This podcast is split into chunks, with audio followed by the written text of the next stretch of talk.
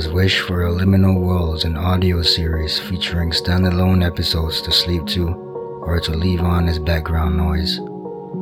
Each episode is set in a quiet, lazy town called Pella's Wish. One particular resident of Pella's Wish, Enzo Bozan, romanticizes the town in all its sleepy, boring glory and enjoys lingering within the many liminal spaces throughout the town. To sum it all up, hardly anything happens in Pella's Wish, and Enzo Bozan hardly ever does anything. So put this series on in the background and get back to whatever you were doing, or kick back and tune into Enzo Bozan's unexciting wanderings, or shut the lights, hop into bed, and drift off into a liminal dreamland. Pella's wish is for you to breeze through your days and nights with a lazy smile on your face.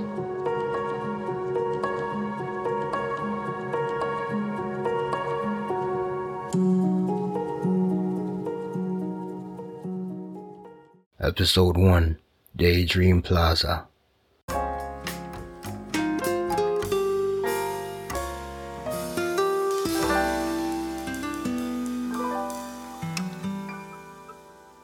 Enzo Bozan brushes his teeth, combs his hair, pours himself a glass of water, and then sits by his window overlooking an empty street and a detached house. That house has been vacant for as long as he has been staying in this studio apartment and you cannot picture a family living there not a quiet family or a reclusive individual. With white walls, an A-frame roof, and tall rectangular windows, the house sits alone in a long stretch of plain green grass. A lonely tree stands several yards away from the lonely house as though intentionally distancing itself from the house. Both the tree and the house are equally shy. Sometimes Enzo stands within the distance between the house and the tree and he looks out at the vast grassland ahead.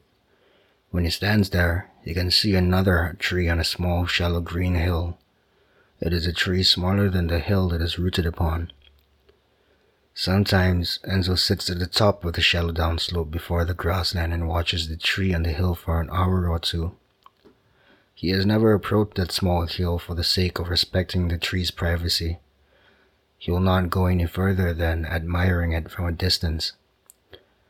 Admirers. Enzo has had a few. For a few of those few, the admiration was mutual, but much like his relationship with his tree on the hill, he admires the distance just as much. Enzo knows that this tree has mutual feelings for him. This morning, Enzo woke up with a plan springing to mind as soon as his narrow eyes opened. Today he will visit Daydream Plaza. He hasn't been there in the past two months, but it was a place he had frequented for the two years before this two months. It is one of the main reasons why he stays in this studio apartment. It is a 15 minute drive away from Daydream Plaza, although this is not the only reason he stays here. When he came to view this apartment, the first two places he visited were the parking lot and the stairwell both of which were equally underused.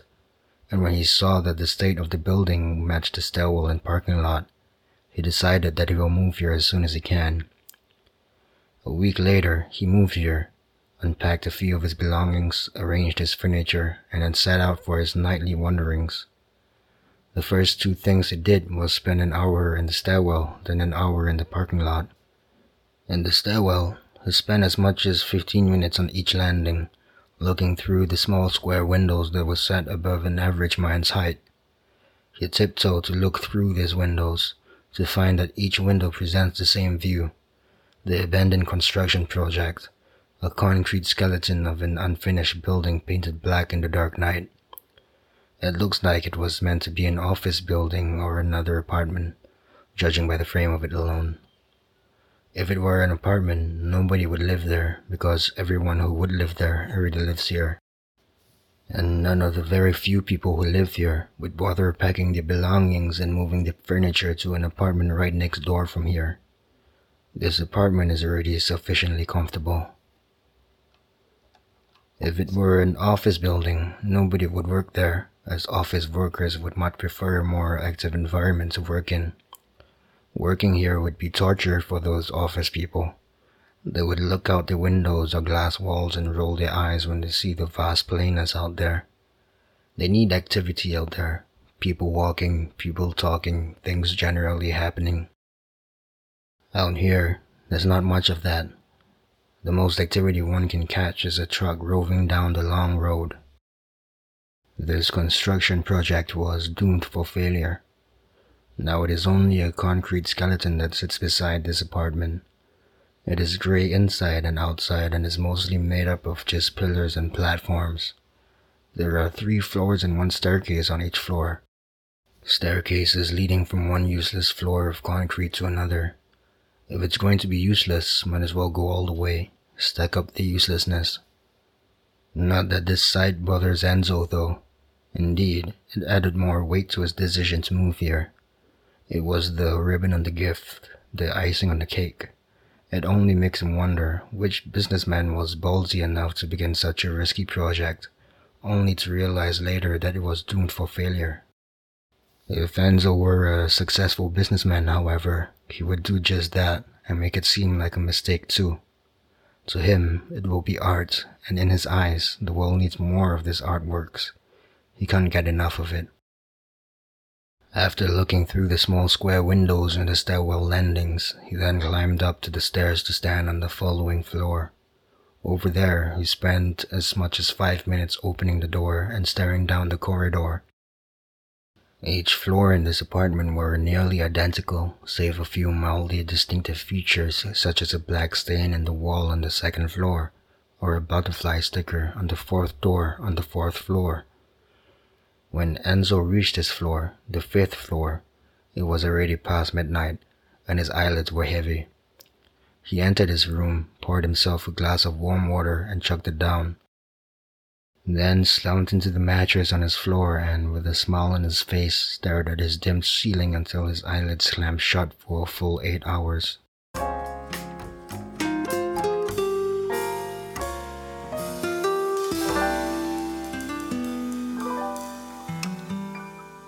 Today, after gulping down his glass of warm water and watching the view outside his window, he grabs his car keys and then heads out of his studio apartment.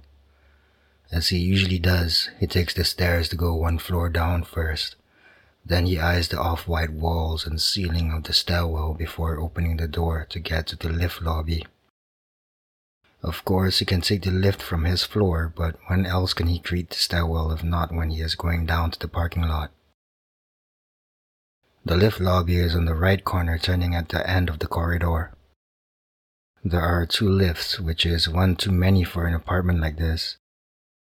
The developers of this apartment were a tad too ambitious when designing this place, perhaps.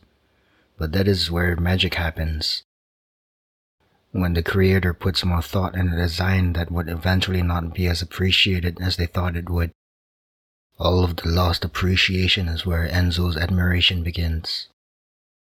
On the left wall beside the lift doors, there is a window that looks out at a series of lonely trees tucked neatly alongside the road. All these trees, a family distance by choice, afraid that their togetherness would be more harm than good. A selfless choice more so than a selfish one.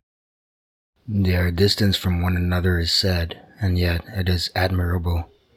It is how they choose to preserve their special relationship. The distance, in that sense, is important. When the lift arrives, it arrives with a sad, dull ding, so soft even a pin is capable of making more noise. Inside the lift, surrounded by the silver walls, Enzo depresses the last button in the button panel. The lift doors close and carry him down to the lowest floor, the basement floor, the parking lot, Enzo's second home. In the basement floor lift lobby, Enzo stands at the notice board which has no notice to display, but he stands there as though there is.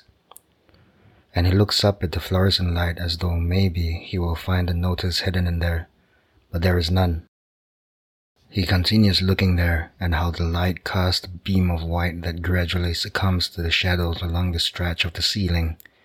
Then he looks down at his black shoes against the white tiles and he fits the tip of his shoes within a tile each. He walks over to the beige door while aiming the tips of his shoes into the tiles. At the door, he stares out the glass window in the door. He eyes as much as the view allows him to before he finally opens the door and enters the parking lot, his concrete heaven. He approaches and leans back against the pillar neighboring his car and looks at the lift lobby he had just exited. Through the window in the beige lift lobby door, he sees the ray of white light raining down from the fluorescent light above, while the wall behind it is draped in shadows. On either side of the lift lobby walls are rows of concrete pillars with colored codes on each pillar A4, B4, A1, B2. Majority of the parking spots are vacant, waiting for the end of the world. On the far right side, there is one yellow hatchback, and near the lift lobby, there is a gray sedan. On the left, there is a blue sedan. At the bottom of Enzo's shoe, there is a flyer. He reaches down and picks up the white and pink paper to read that an art gallery has just opened up in Daydream Plaza. This flyer is a week old. It seems that this new art gallery will greet its first visitor today. Enzo enters his car and starts the engine, spending five minutes to warm it up before leaving the parking lot. Later, probably tonight or in the zero hours, he will meet the parking lot again and she will welcome him home with her big concrete arms. Today the weather is on the foggy side, as it is on most days, if not all days. As soon as Enzo exits the parking lot, he parks his car by the roadside between the tree and the house that he views from his studio apartment window. He winds down his window and judges the thickness of the fog by how blurred out the small tree and the shallow hill in the grassland is. The green of the leaves is barely green from this distance, rather a light gray. It is the kind of fog that points towards a rainy day, although it may be a false alarm as it usually is. The weather is like glistening eyes that may never shed its tears today. It is like this on most days. It is a part of this sleepy town's personality. This town is called Pella's Wish and if Enzo were to write a description about this town, he will write, Pella's wish is the detached and narrow glistening eyes of the world that hardly sheds its tears, and when it does, it only drizzles, and when it pours, it is as silent as it is when it drizzles. He rests his hand outside and leaves it in the cold for a moment. He squeezes and spreads his fingers to see if it is so cold outside that his muscles will tense and limit mobility. It is cold enough for his fingertips to become slightly numb, but not enough to make his teeth chatter uncontrollably. Then again, he has always had a high tolerance to the cold. Perhaps if he were to rest his hand outside for over an hour, then there will be a resistance when squeezing and spreading his fingers. He leaves the window down and turns his car back onto the road. He finally begins his short trip towards Daydream Plaza with his hand outside the window fighting against the breeze. As he drives, he wonders if the plaza has changed at all in these two months. It is unlikely that anything more than an art gallery had happened. Perhaps an art gallery is all that had happened this past two years.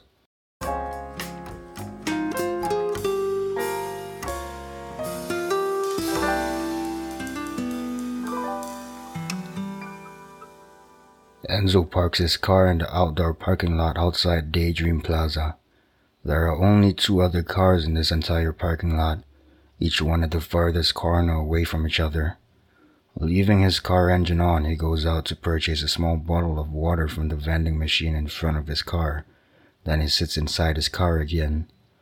He pulls the lever below and beside his seat to adjust his backrest so that it is sloped backward slightly. Sipping on his bottle of water, he stares through his open window at the lazy entrance into the white mall that is Daydream Plaza.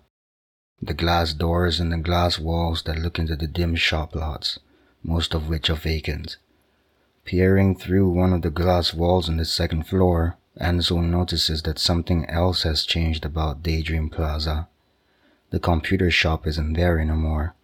Inside that shop lot, there is now only a white concrete pillar. Enzo drinks up enough water that should keep him hydrated during his walk, and then he kills the engine and exits his car. He stands several feet away from the glass doors of the entrance and looks up and down the white building.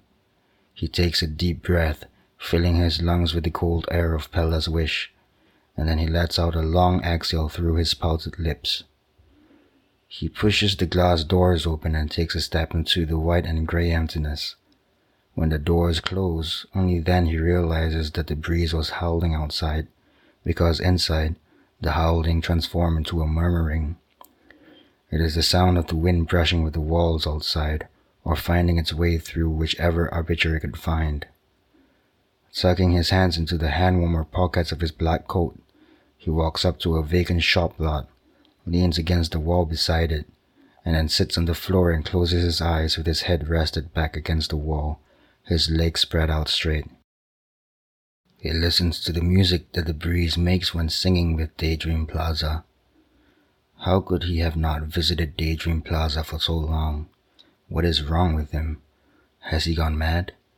Daydream Plaza has never let him down. This hiatus borders on criminality. With his eyes closed, he is a particle of dust hanging by the window in the upper levels of the plaza. There is a thin opening in his window, and so when a gust of wind blows outside, it makes its way inside. It carries him away with it. It takes him around the darkness of the shop lot and lets him rest on the fixture of the fluorescent light bulb. From up there, he looks down at the black gaps between the floor tiles and he spends a thought on all the dust particles that are stuck there. Are they sad? Are they happy? Do they wish to take the trip with me? Then the wind comes back around to swoop him up and carry him out into the walkway. As he travels along the railing on the third floor walkway, he looks over the railing to see the endless stretch of white tile flooring and not a living thing in sight down there. Along the walkway, he is taken into a left turning and through a dim corridor. At the end of the corridor, there is a twin door which is open a crack and looks into an even dimmer place. He enters the crack in the twin door and travels down a dim stairwell with flights of stairs that never seem to end. As he soars above but down along the stairs, the wind that carries him hums, sings, howls, and roars the wind bouncing between the concrete walls of Daydream Plaza. Finally, he reaches the end of the downward trip. He exits the stairwell through another crack in another twin door. He floats his way to the empty shop lot across the twin door and is caught by the wall beside it. This is the end of the dust particles trip. Enzo opens his eyes and realizes that he had fallen asleep and that him being a dust particle was a dream that began as an imagination. His imagination carried him off into such a wonderful nap and dream, as did the wind carry the dust particle. At which point did he fall asleep? He brings his knees up to his chest and wraps his arms around his knees. He dares not close his eyes again for the worry that he will drift away into another wonderful dream the Dreamlands can claim him at the end of the day, but he would rather check off another item in today's mental checklist first. Another item in his checklist being the art gallery. How long would he spend at the art gallery? It depends on whether the art are to his taste, and the art he admires are much like the art that is Pella's wish. In Enzo's eyes, this entire town is an art gallery, with each art piece he can explore in depth. Hardly ever, if not ever, will he tire of them. This art gallery may be another dull delight for Enzo, in the sense that it is an art gallery within the art piece that is Daydream Plaza. Enzo stands up, using his hands to dust the seat of his pants, and then he slips out the flyer from his pocket. He reads that the art gallery is located on the second floor, and so he begins his walk towards the escalator moving up.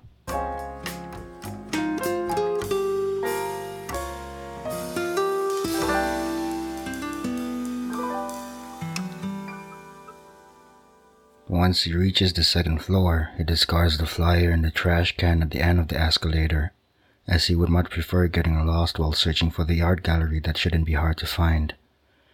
All he has to do is search for the shop lot emitting more lights than the others.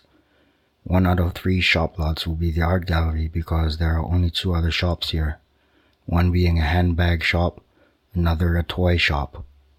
But the very moment Enzo discards the art gallery flyer, he spots the art gallery at the very end of the walkway before him. Indeed, it really wasn't that hard to find.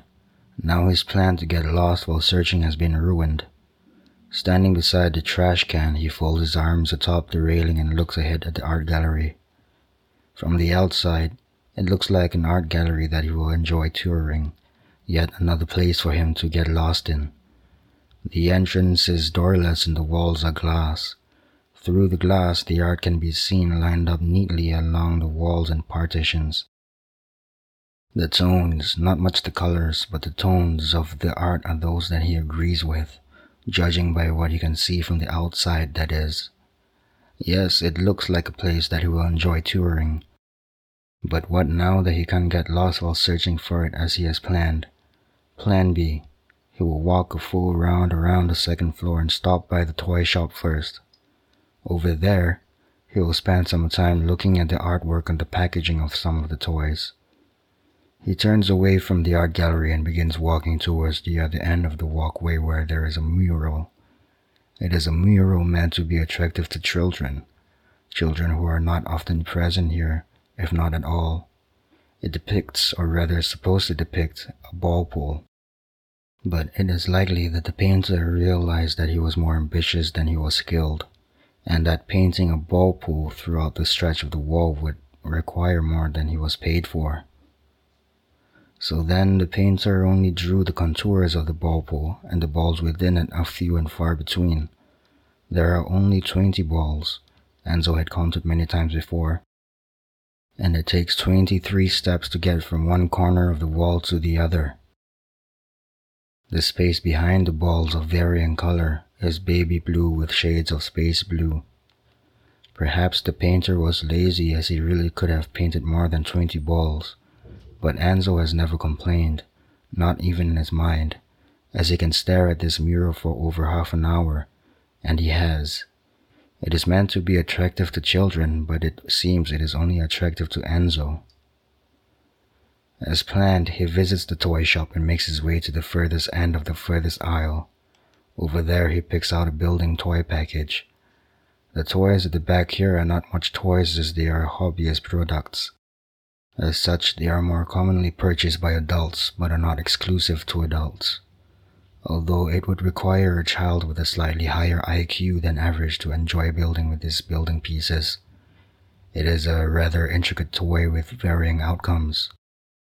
The artwork at the back of the package depicts the end products which the toy can be built into.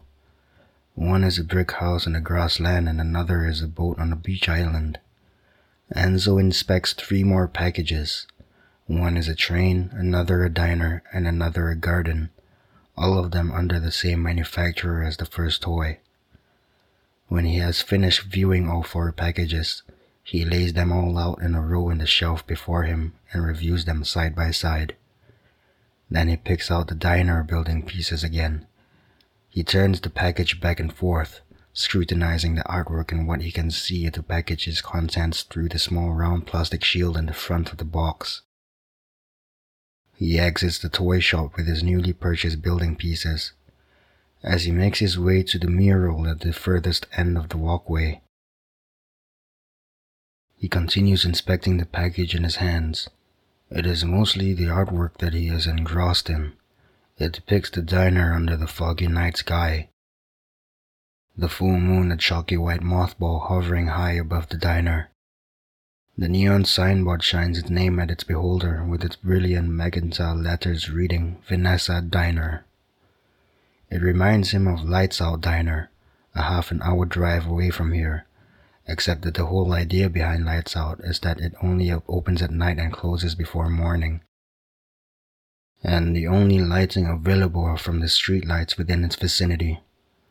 All cubicles are lined up in a single row along the glass panel that stretches from one corner of the wall to the other. All cubicles are closed off from the neighbors. This way, it doubles as a motel of sorts, and so the very few customers that it receives occasionally come here to take a nap and leave before the diner closes in the morning. At the very least, lights out is a niche concept, a niche that Enzo is a part of. Only in a place like Pella's Wish does such a business and its fan exist.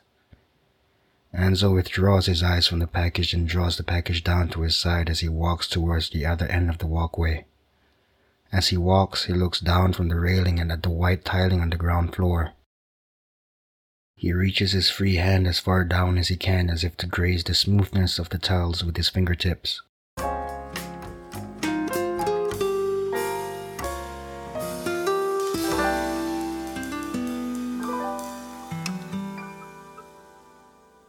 Once he reaches the handbag shop, he rests his back against the railing and gazes up at the fading design on the signboard reading, Taylor's Bags.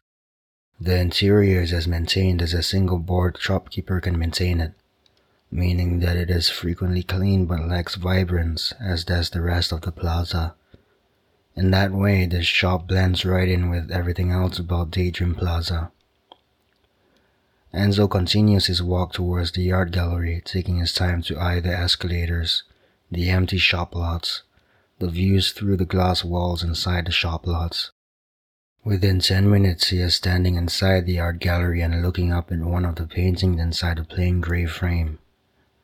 This might as well not be an art gallery, but a series of corridors with many paintings hung on the walls. This is just the kind of art galleries Enzo can linger inside for hours on end.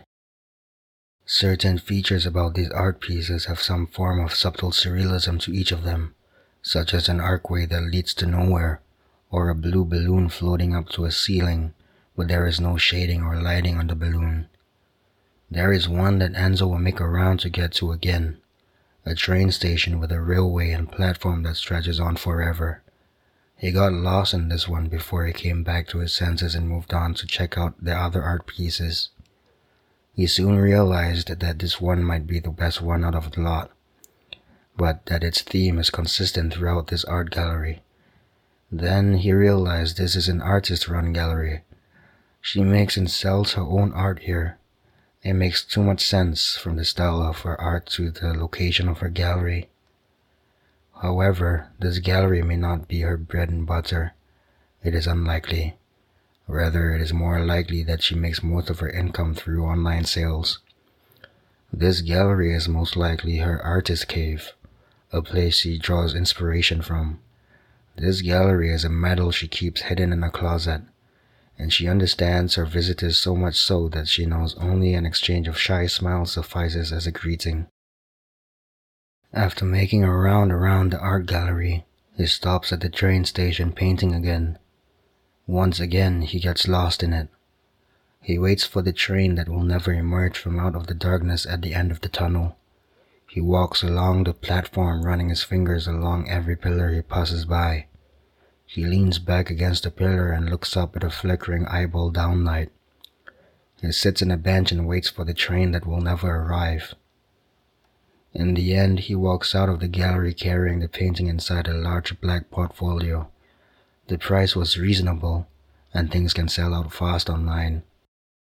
If he waited even a day to purchase it, it would have sold out. It is strange that there are so many people like Enzo, but they are nowhere to be seen. This artist probably has thousands of fans like him, and he may never meet any of them because they don't want to meet. If he did not buy this painting, another Enzo would have snatched it up in a minute.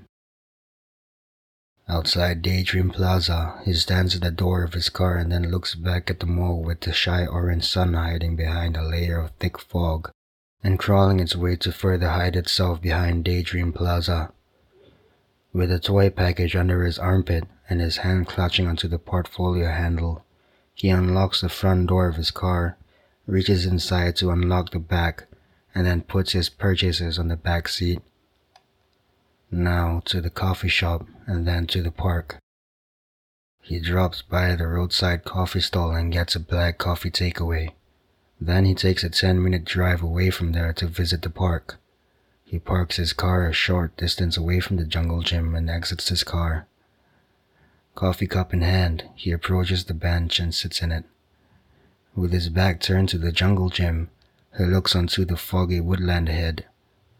All he can see through the fog and with the sunlight gradually being replaced with moonlight, he can only make out the vague contours of the silhouetted trees. He sits here sipping on his coffee until the foggy night overcomes the foggy day, and the orange street lights on the highway switch on. For the next ten minutes, as he finishes the remaining half of his coffee, he looks onto the highway a distance away from the left side of the woodland. The fog over there is all painted a warm orange with the street lighting. Home is a half an hour drive away from here through a series of long, cold, dark roads. He throws his empty coffee cup into the empty trash can, gets inside his car, and begins his drive. Half an hour later, he is sitting inside his car in the parking lot at home and admiring the lack of difference from when he left the parking lot and when he is back. Looking at the back seat, he reaches over to pick up the building pieces package. He will open this up on the weekends or so, and he will begin building his miniature diner then. On the weekends, he generally stays home as there are generally more people outside. Not always, though. When he goes out on the weekends, he knows how to avoid crowds. In Pella's Wish, it's not that hard. He kills his car engine, takes out his newly purchased items, and begins his walk up to his house. Once he is upstairs in his house, he puts the items on his table. Without switching his lights on, he pours himself a glass of warm water and chugs it down. Then his bedtime routine begins. He brushes his teeth, washes his face, changes into more comfortable clothes, and draws his curtains to let in the cold night breeze.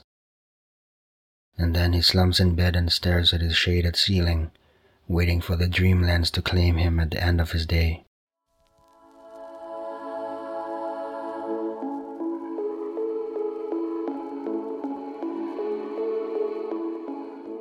Thank you for listening to this episode of Pella's Wish for a Liminal World and hello liminal space wanderers and dreamers. It's probably too late to say hello, but I didn't want to drag the intro on for too long before the story began. If you're awake, I'd like to introduce myself and what I do. If you're asleep, then may these words make into your dream somehow. I am Talha Fadzilla, fiction author and narrator of Pella's Wish for a Liminal World. I've been a liminal space enthusiast even before I knew the term liminal space existed. That said, I wanted to let you know that my other fictional works do depict a lot of liminal spaces as well. So I'd like for you to check them out. Namely, Butterflies, a psychological horror novel which is just full of liminal space glory. Butterflies is about a man with a head full of butterflies, a disfigured woman with a mysterious past, and a curious pair spiraling down a bizarre path. Butterflies is available for purchase at byemberlight.com. That is B Y E M B E R L I G H T dot com. It's quite the site to explore, so I hope you enjoy doing so.